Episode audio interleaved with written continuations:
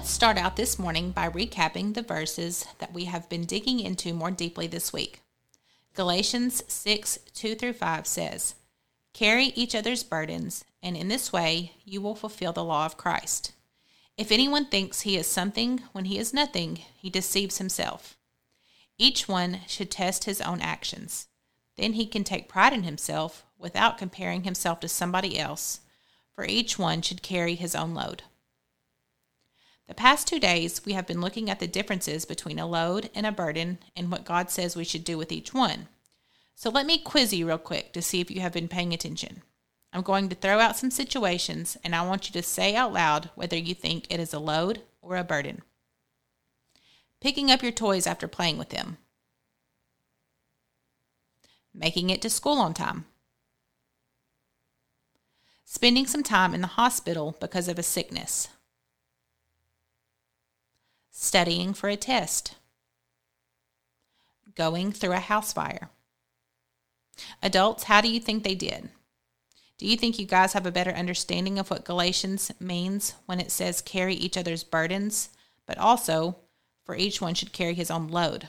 I hope so. I know it can be a bit confusing at times.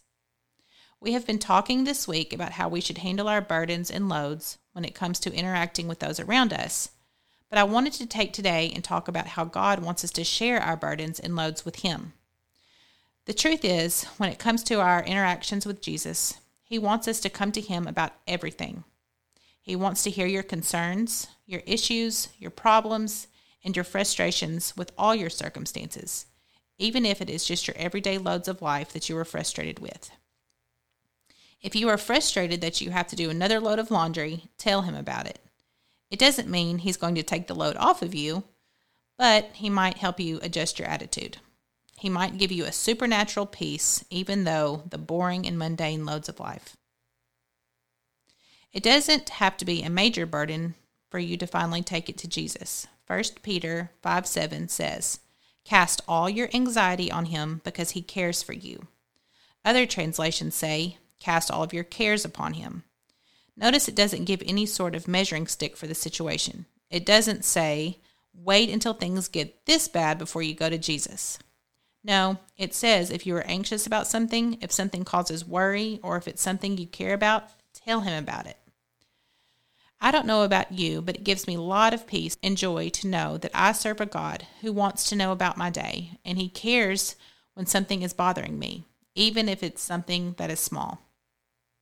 I also wanted to say today, even though the Bible says we all need to carry a part of the load of our life on our own, that doesn't mean we can't show kindness and help those around us just for the sake of being kind. What I mean by that is, yes, your brother or sister needs to clean up after themselves when they have made a mess, but it wouldn't hurt if, when you got done with your side, you helped them with theirs.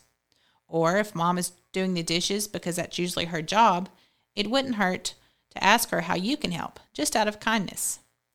Ephesians 4:32 says, "Be kind and compassionate to one another, forgiving each other, just as Christ God forgave you."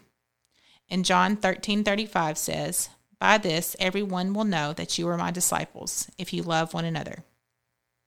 So with these verses in mind, I encourage you to look for ways to help those around you, even in their everyday loads, in order to show the love and kindness of Jesus. With that being said, how can you, as a family unit, show kindness and love to one another in your daily routines? Can you remember a time when someone helped you out with a normal everyday load? How did it impact you or make you feel? How does it make you feel that Jesus wants you to talk to him about even the little loads and cares of life? Do you do a good job of talking even the little things to Jesus in prayer? Pray today and thank God that He is God over the big burdens and the little loads.